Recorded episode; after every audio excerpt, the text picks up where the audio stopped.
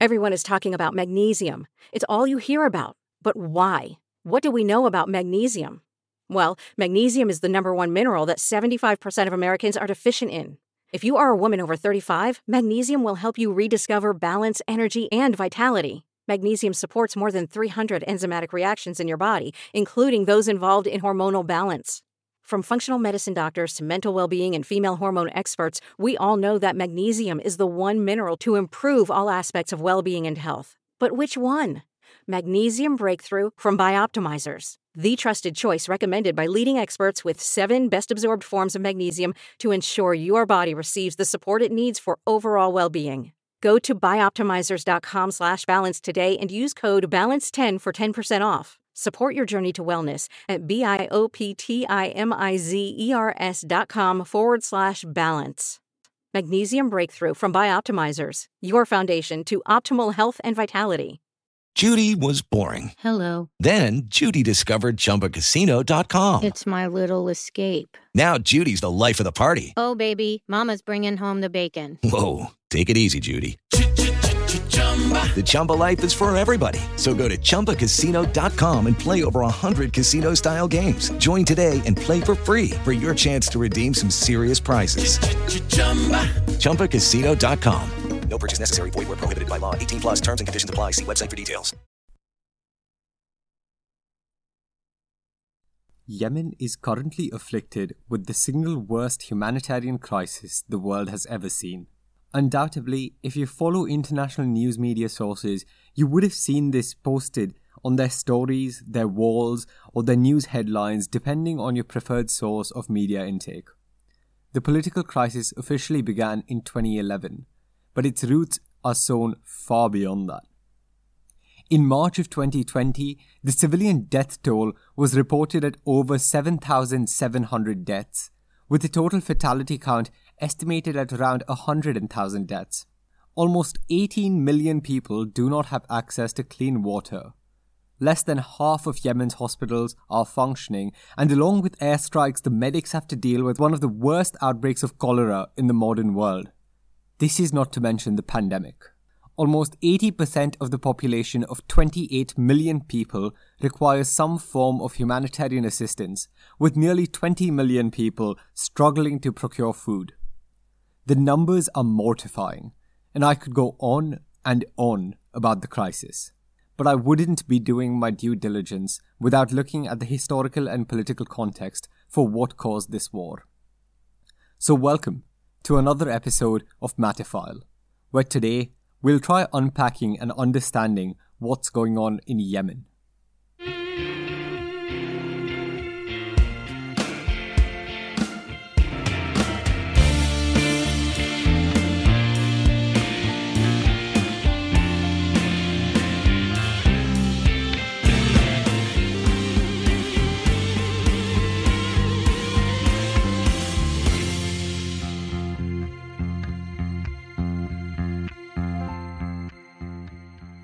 Yemen is the 49th largest country in the world, located at the southern tip of the Arabian Peninsula in West Africa. It has a population of around 28 million people and is bordered by Saudi Arabia to the north, Oman to the east, the Gulf of Aden to the south, and the Red Sea to its west. Before we go through the story of how present day Yemen came to be, there are several cities that I will end up talking about, and it might be useful to take a quick overview of these cities and where they're located. The city of Sana'a is located in the midwestern region of Yemen, and it's their national capital. Taiz is the third largest city in Yemen, and it's located on the southwestern coast and it borders the Red Sea. Aden is a southern port city with incredible historical importance and has been Yemen's temporary capital since 2015. Finally, Zabid is located on Yemen's western coastal plain, slightly north of Taiz. The Yemeni highlands are located mainly along the western coast of Yemen and stand between the coastal cities of Zabid and Taiz and central Yemen. The northern highlands are of added importance in Yemen's history, and you'll see why shortly. I know it's confusing, and I would urge you to look at a map to figure this out either now or after the episode is over. But it's worth keeping in mind that these cities are of historical and current geopolitical importance. which, which intuitively makes sense, as Zabid, Aden, and Taiz are all coastal cities and form important ports of trade for Yemen's economic prosperity and viability. We know of the existence of settlements in Yemen as early as 5000 BCE. Scholars argue that around the 3rd millennia BCE, Semitic peoples of the South Arabian Peninsula united under the leadership of the semi legendary Qahtan and distinguished themselves from the North Arabian ancestry of Adnan, both of whom are chronicled as descendants of Ishmael. Scriptures also have documented the construction of trade routes across the Red Sea around this time, and archaeologists have uncovered megalithic enclosures dating back to the Neolithic period and Bronze Age in modern day Yemen. The documented history of the South Arabian Peninsula and Yemen begins in around the 9th century BCE with the Kingdom of Saba. The Sabaean kingdom was centered in the Asir region, which now lies in southwestern Saudi Arabia, and saw the flourishing of agriculture due to the development of an advanced irrigation system consisting of intricate pipelines and dams. The capital was the city of Marib, where a large temple was built, and Qana was an important center for Sabaean trade. The Sabaeans developed trade across the Red Sea and the Gaza Strip, using camels as their preferred mode of transport. Traded goods included spices like frankincense and myrrh, and oftentimes even gold. Simultaneously, the Arabian Peninsula saw the kingdom of Hadramaut, Awsan, Qataban, and Main, all of whom had territory in the region of modern day Yemen. The kingdoms of Himyar and Aksum came next. The Himyarites eventually united southern Arabia in the 2nd century BCE, gaining control of the Red Sea and the Gulf of Adnan. They gradually absorbed the Sabaean kingdom. In the 4th century, the Roman Emperor Constantius II sent an embassy with the intention of converting the Himyar people to Christianity.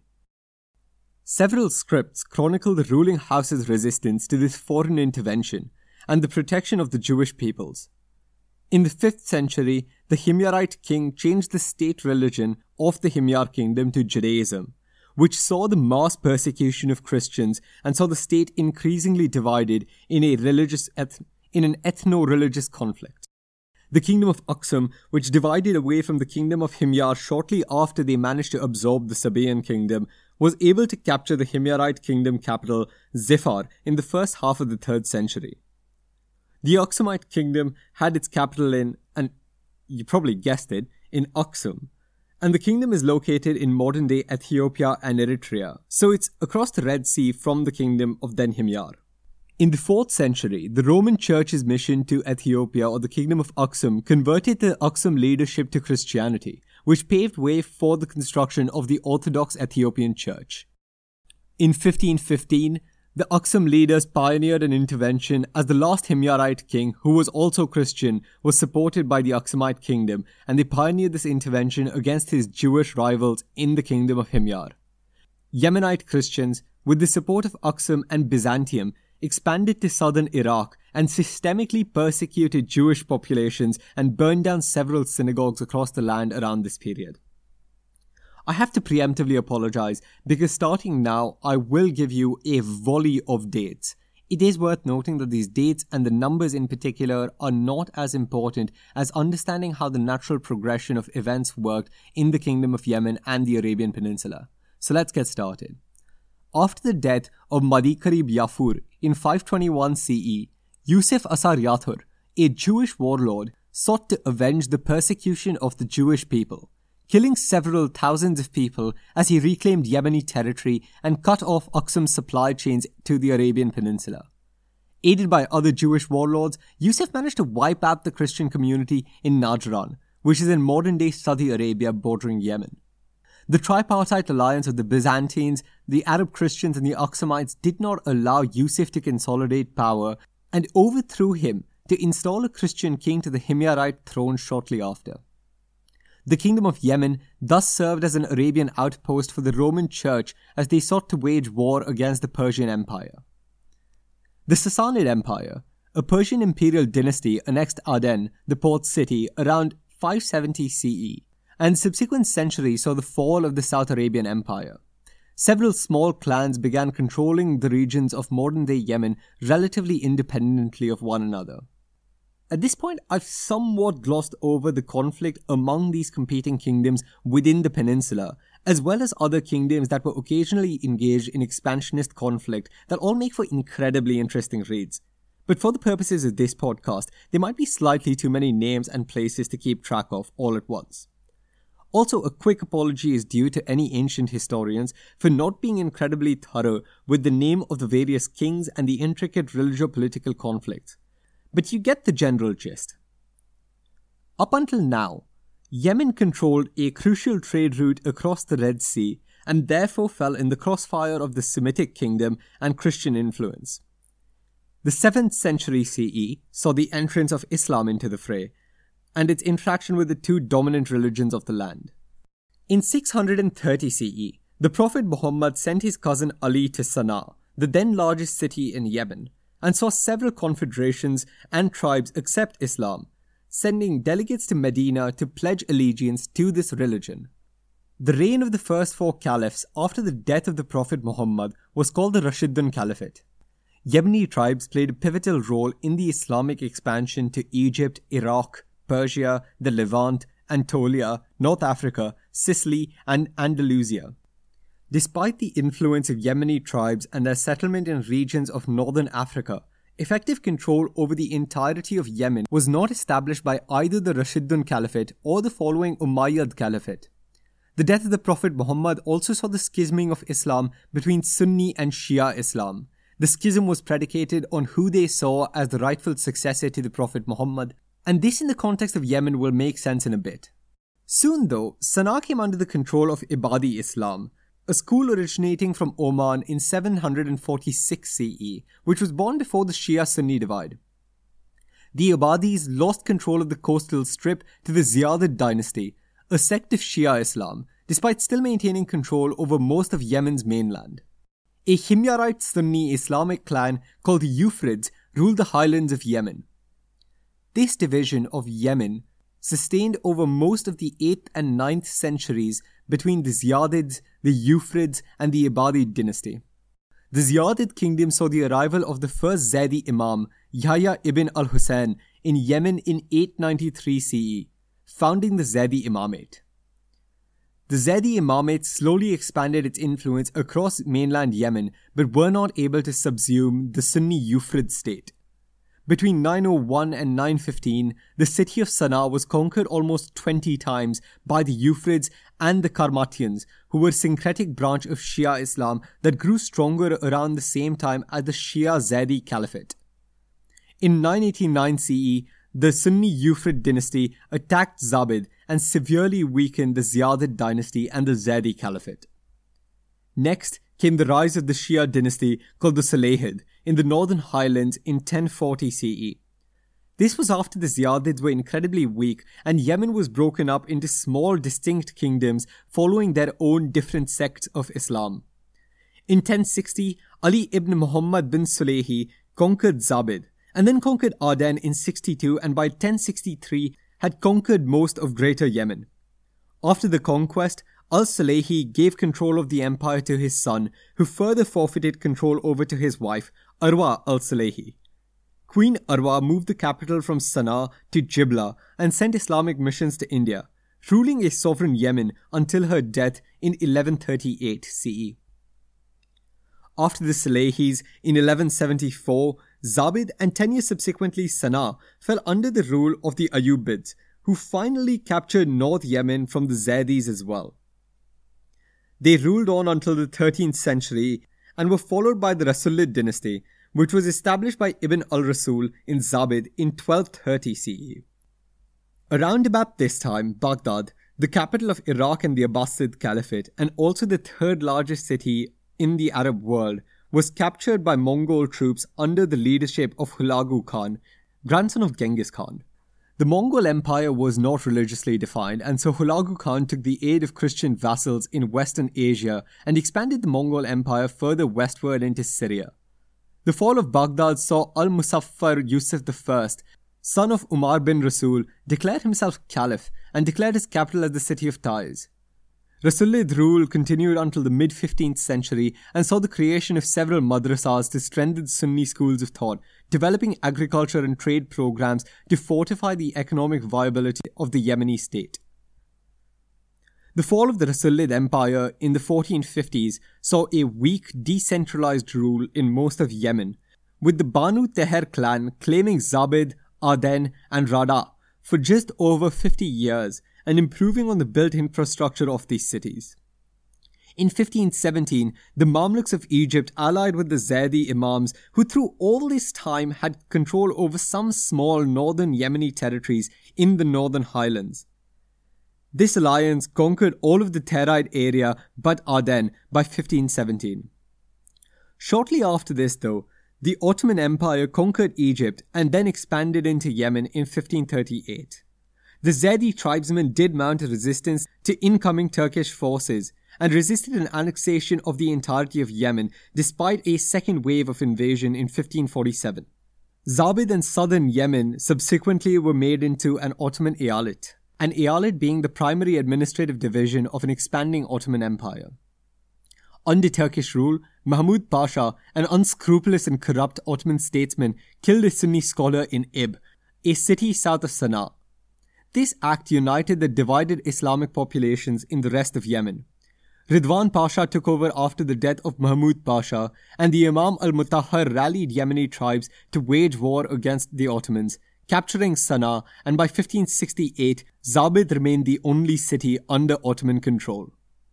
In 1570, the Ottomans retook Taiz, Aden, and Ib, and in 1583, they reconquered Sana'a as well after the death of Imam al Mutahhar as after this death, Zaidi clans were not united. The Ottomans managed to hold on to most of Yemen, with Zaidi conquest temporarily gaining control over some cities.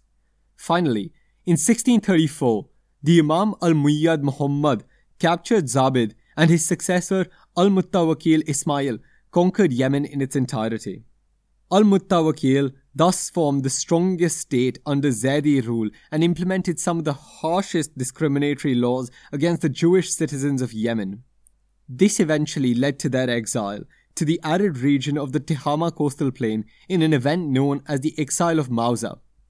During this period, Yemen's geostrategic importance, coupled with the fact that they were the sole producer of coffee globally, allowed them to develop diplomatic ties with Ethiopia, Persia, the Ottoman Empire, and the Mughal Empire in India. Yemen's coffee monopoly was broken in the 18th century, and in the mid 19th century, the Zaidi Empire descended back into chaos. Yemen did manage to secure a protection and friendship treaty from the British Empire after they tried mounting a somewhat unsuccessful invasion in Aden in 1839. Under the treaty, the British had their presence established in the port city of Aden, controlling some trade routes. The chaos of the Zaydi state allowed for a return of the Ottoman Empire to the coastal country of Yemen in 1815. They consolidated their rule amid infighting between Zaydi Imams and conquered Sana'a in 1873.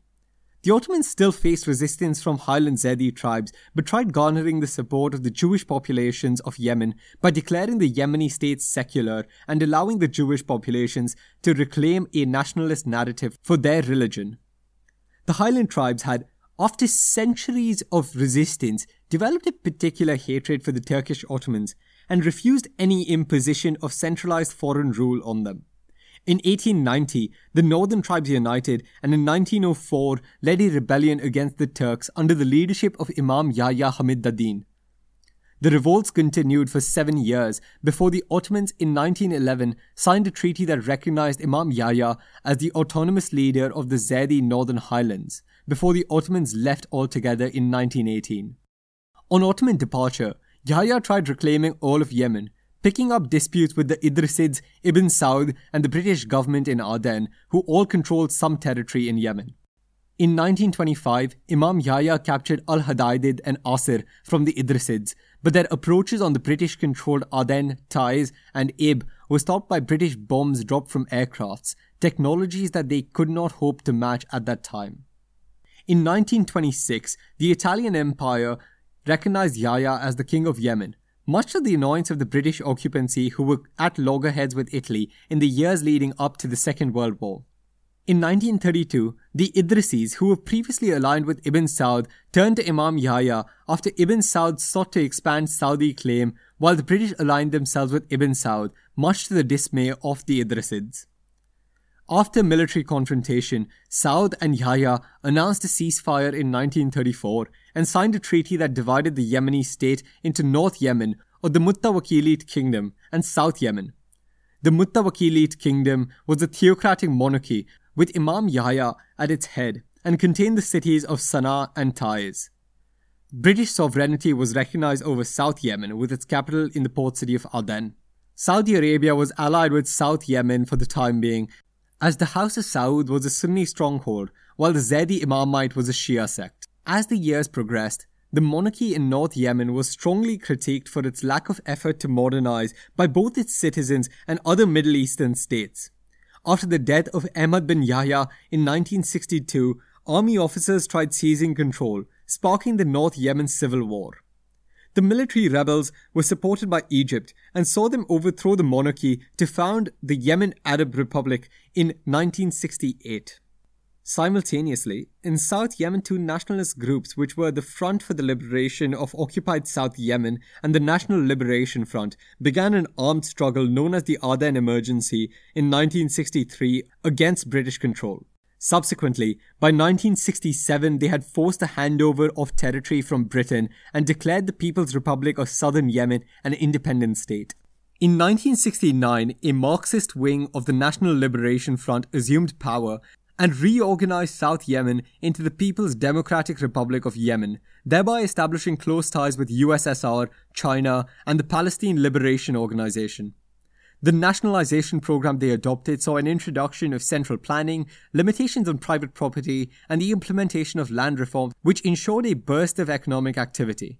Further, the state secularized religion and state law and saw an introduction of equal rights for men and women. North and South Yemen maintained mostly peaceful relations up until 1972, when rebels from the Saudi Arabian League, backed by Saudi Arabia, attacked eastern South Yemen. Saudi Arabia continued to back North Yemen through the brief conflict that ensued and ended in a ceasefire which called for an eventual unification of Yemen. In 1979, seven years hence, a second civil war was sparked after the death of the North Yemeni president Ahmad al Ghashmi, as rumors circulated that South Yemen had been supplying Marxist rebels in North Yemen with arms. With South Yemen poised to win this conflict, a bilateral ceasefire was once again called in the Kuwait Agreement of 1979, in which Iraq, Syria, and Kuwait further pushed for a united Yemen. In 1986, South Yemen experienced yet another internal civil war. Across these three civil wars and the ones before, several thousands were killed and injured. In 1990, the governments of North and South Yemen finally reached an agreement to unify Yemen. Their ruling or majority party, the General People's Congress, was a nationalist party that sought Arab world unification. As it quite logically follows, the Yemeni president strongly opposed any non Arab intervention in the Islamic world and in various instances did not vote in favor of or abstained at United Nations Security Council resolutions concerning wars in Iraq and Kuwait. Their refusal to comply enraged the US and Saudi Arabia acted on the United States' behest, expelling around 750,000 Yemeni migrants who had settled in Saudi Arabia. The government of Yemen was mostly cooperative among various political parties, but Saudi Arabia brokered several patronage payments to tribes that sought independence from Yemen, creating some political instability. After a brief stint of political infighting and teething problems post unification, Ali Abdullah Saleh became Yemen's first directly elected president in the 1999 elections. He developed closer ties with the US, and Saleh was re elected into office in 2006. In 2004, the Saleh government tried arresting the Zaidi religious leader Hussein Badruddin al Houthi, which sparked an insurgency led by his followers and sowed the seeds for the current war. This is probably the best approximation of a starting point to the current humanitarian crisis. The revolution and the Houthi insurgency is complicated and interesting enough to do an entire other episode on it. But I reckon if you've stuck around up until now, you don't particularly want me to stretch this for another 30 odd minutes.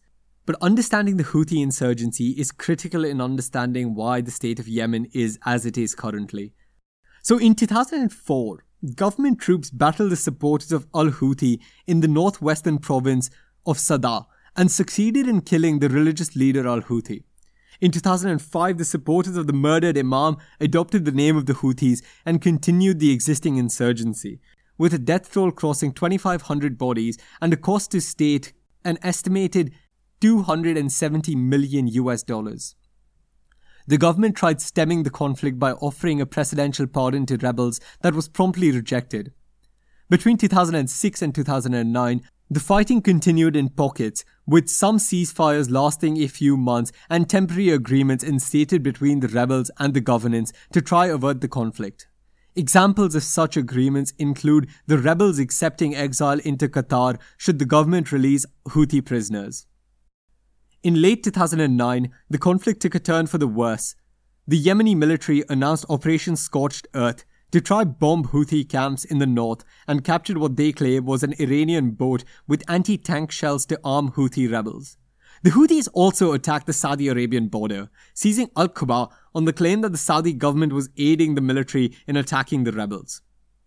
Saudi Arabia responded with heavy airstrikes against the Houthi strongholds, evacuating Saudi citizens from nearby areas to continue the same. A strong alliance with the United States of America meant that attacks in Saudi Arabia were retaliated doubly in force by means of US airstrikes on Houthi bases in northern Yemen. Despite all this, the city of Sada still remained a Houthi stronghold. It is also worth keeping in mind that in all this time, the Houthi rebels were also engaged in fighting pro government rebel groups with a death toll and with their death toll continually increasing. And then came the Arab Spring in 2011. The Arab Spring is a phrase used to describe a series of anti government protests that began in Tunisia, quickly spreading to Egypt, Bahrain, Libya, and of course to Yemen. In January of 2011, 16,000 citizens marched to Sana'a, protesting against the Saleh government. The protests over the coming months expanded to Taiz and Aden, with the principal demand that the Saleh government step down. The government rejected any rebel demands for the formation of a transitional government and brokered a deal with the Gulf Cooperation Council, of which Saudi Arabia, Bahrain, Kuwait, Qatar, Oman, and the United Arab Emirates are all members to try transfer Saleh's power to Abdrabbuh Mansour Hadi, his then vice president. The opposition parties, including the Houthis, meanwhile, formed their own 17 member transitional council on grounds that the government did not represent them. Hadi ran unopposed in a presidential election in 2012 and assumed office, a move that was quite intuitively not liked by a single opposition party. So by 2012, you had a deep schism in Yemen with a Saudi Arabian backed Sunni president in Hadi and an independent council comprising mainly Shia rebels, including the Houthis, claiming control of the Yemeni state. The Houthis kept up their fight against the Sunni pro government rebel groups, as well as Yemeni military factions across Yemen. Both the Houthis and the government were simultaneously engaged not only in a conflict on ground, but also a propaganda war to try to attract as much Yemeni support as possible. In 2014, the Houthis began a series of demonstrations in Sana'a against a hike in fuel prices. Their popularity in the capital city was already increasing due to the nationalistic fervor sparked by the Arab Spring, juxtaposed with the alliance of the Yemeni government with the United States of America. The protests turned violent between the government forces and the Houthis, while simultaneously, Al Qaeda also decided to launch an attack against Houthi forces. In 2015, Houthi forces attacked the presidential palace, forcing Hadi to resign and putting a revolutionary committee with Muhammad Ali al Houthi as its head, claiming charge of the country. Hadi was placed in house arrest but escaped soon after and fled to Aden. He condemned the Houthi takeover as illegitimate and declared that Aden was the provincial capital of Yemen. The Houthis mobilized troops to South Yemen against Hadi, but a Saudi Arabian led intervention backed Hadi in Aden, bombing several Houthi strongholds in 2017. The Houthi leadership subsequently retaliated against Saudi Arabia, firing missiles to the Saudi Arabian capital of Riyadh in 2018, as well as engaging in drone strikes. The Saudi intervention was not limited to airstrikes, though. They implemented blockades on Yemeni ports controlled by Houthi forces. The port blockade implemented by Saudi Arabia has been critical in exacerbating the humanitarian crisis, as it has starved out not just the Houthi leadership, but also starved out millions of Yemeni civilians who depend on incoming and imported food and water resources for their sustenance. The conflict has shown no signs of quelling and has become a regional power struggle between the Iran backed Shia Houthis and the Saudi backed Sunni parties. It's rendered the Red Sea shipping route, which provides Europe access to Asia via the Suez Canal, a dangerous route and is having an impact on global trade. The US has been supplying the Saudi backed forces with arms to help consolidate Sunni claim in Yemen, as well as carrying out their own drone strikes in the country. The Islamic State, or IS, and Al Qaeda have also launched offenses against Houthi forces since 2015. And here you'll note quite quickly that the US is fighting two separate wars of sorts in the Arabian Peninsula. While on one hand they're supporting Saudi in their push to reinstate the Hadi regime, on the other they've been carrying out their own drone strikes against the IS and the Al Qaeda. What makes this rather interesting is that there are reports that Saudi Arabia has been funding and supplying the IS and Al Qaeda forces in their fight against the Houthis as well, as well as other rebel groups. This is, of course, in addition to the pro rebel groups that I've spoken about already that are also engaged in a war against the Houthis. The Saudi led coalition has argued time and time again that their intervention in Yemen is legitimate on grounds that they've been invited to do so. In the case of Yemen, this does seem like a bit of a legal loophole, considering that the Saudi are claiming the legitimate government is the government that they instated and has therefore called them in to intervene against an illegitimate government that they do not support. Of course, the Saudi led intervention on the behest of the Hadi government has caused an irreparable loss of lives through airstrikes in all Houthi controlled regions thus far. And the conflict has only gotten more divisive.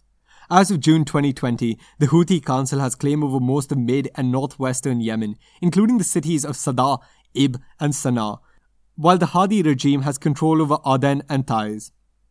There has also been a resurgence of the southern separatist movement that seeks the division of Yemen back into North and South Yemen called the Southern Transitional Council. There is an incredible article mapping out the conflict from the European Council of Foreign Relations, and I'd urge all of you to have a quick look at it to better understand the situation on ground. And that brings us to now. A refugee crisis, as most of the population has been displaced and is deprived of food, water, and electricity. A humanitarian crisis with international charities, including UNICEF and the Red Cross, trying their level best to send supplies into the country. Amnesty International has projected that should the war continue, Yemen will become the poorest nation in the world and the only nation in the world to be deprived of clean water. The WHO and the World Food Programme believe that Yemen is on the brink of a famine and their medical supplies are in dire shortage. Couple that with not only COVID 19, but also the worst outbreak of cholera in the world, and you have a pretty dystopian scene. I know it's been a long episode, and I know you've probably tuned off by now, but I cannot stress enough just how dire the situation in Yemen is. In the next episode, I'll look at the biodiversity, natural resources, and possibility of trade in Yemen, and look at the economic reforms that contributed to the current economic depravity of Yemen. While I could assay directions in which the crisis might proceed, especially with international charities and aid, I'm not particularly fond of empty conjecture, especially in a world that is so uncertain and in dire shortage of medical supplies. But I'd urge you, if you have any money to spare, any money you might have saved by not shopping online or eating in a restaurant during the pandemic, consider donating it to charities that are trying their level best to save lives in Yemen. A few that I can recommend, and this by no means is an exhaustive list of all the work that is going on in Yemen right now, are the UNICEF, Save the Children, the Ummah Welfare Trust, the UNHRC, the Islamic Relief Fund, and Doctors Without Borders. There are a lot of moving parts in the conflict of Yemen. And for the sake of conciseness, I, and most likely all other reports that you've seen online, have glossed over a fair bit of these. Hopefully, though, this does give you a peek into just how bad and dire the crisis in Yemen is and what's causing it, and encourages you to better inform yourself on the crisis in the Arabian Peninsula. Thank you once again for joining me on Matterfile. This has been Yemen. Hello, it is Ryan, and I was on a flight the other day playing one of my favorite social spin slot games on chumbacasino.com. I looked over the person sitting next to me, and you know what they were doing? They were also playing Chumba Casino. Coincidence? I think not. Everybody's loving having fun with it. Chumba Casino is home to hundreds of casino style games that you can play for free anytime, anywhere, even at 30,000 feet. So sign up now at chumbacasino.com to claim your free welcome bonus. That's chumbacasino.com and live the Chumba life. No purchase necessary. Group. Void were prohibited by law. See terms and conditions. 18 plus.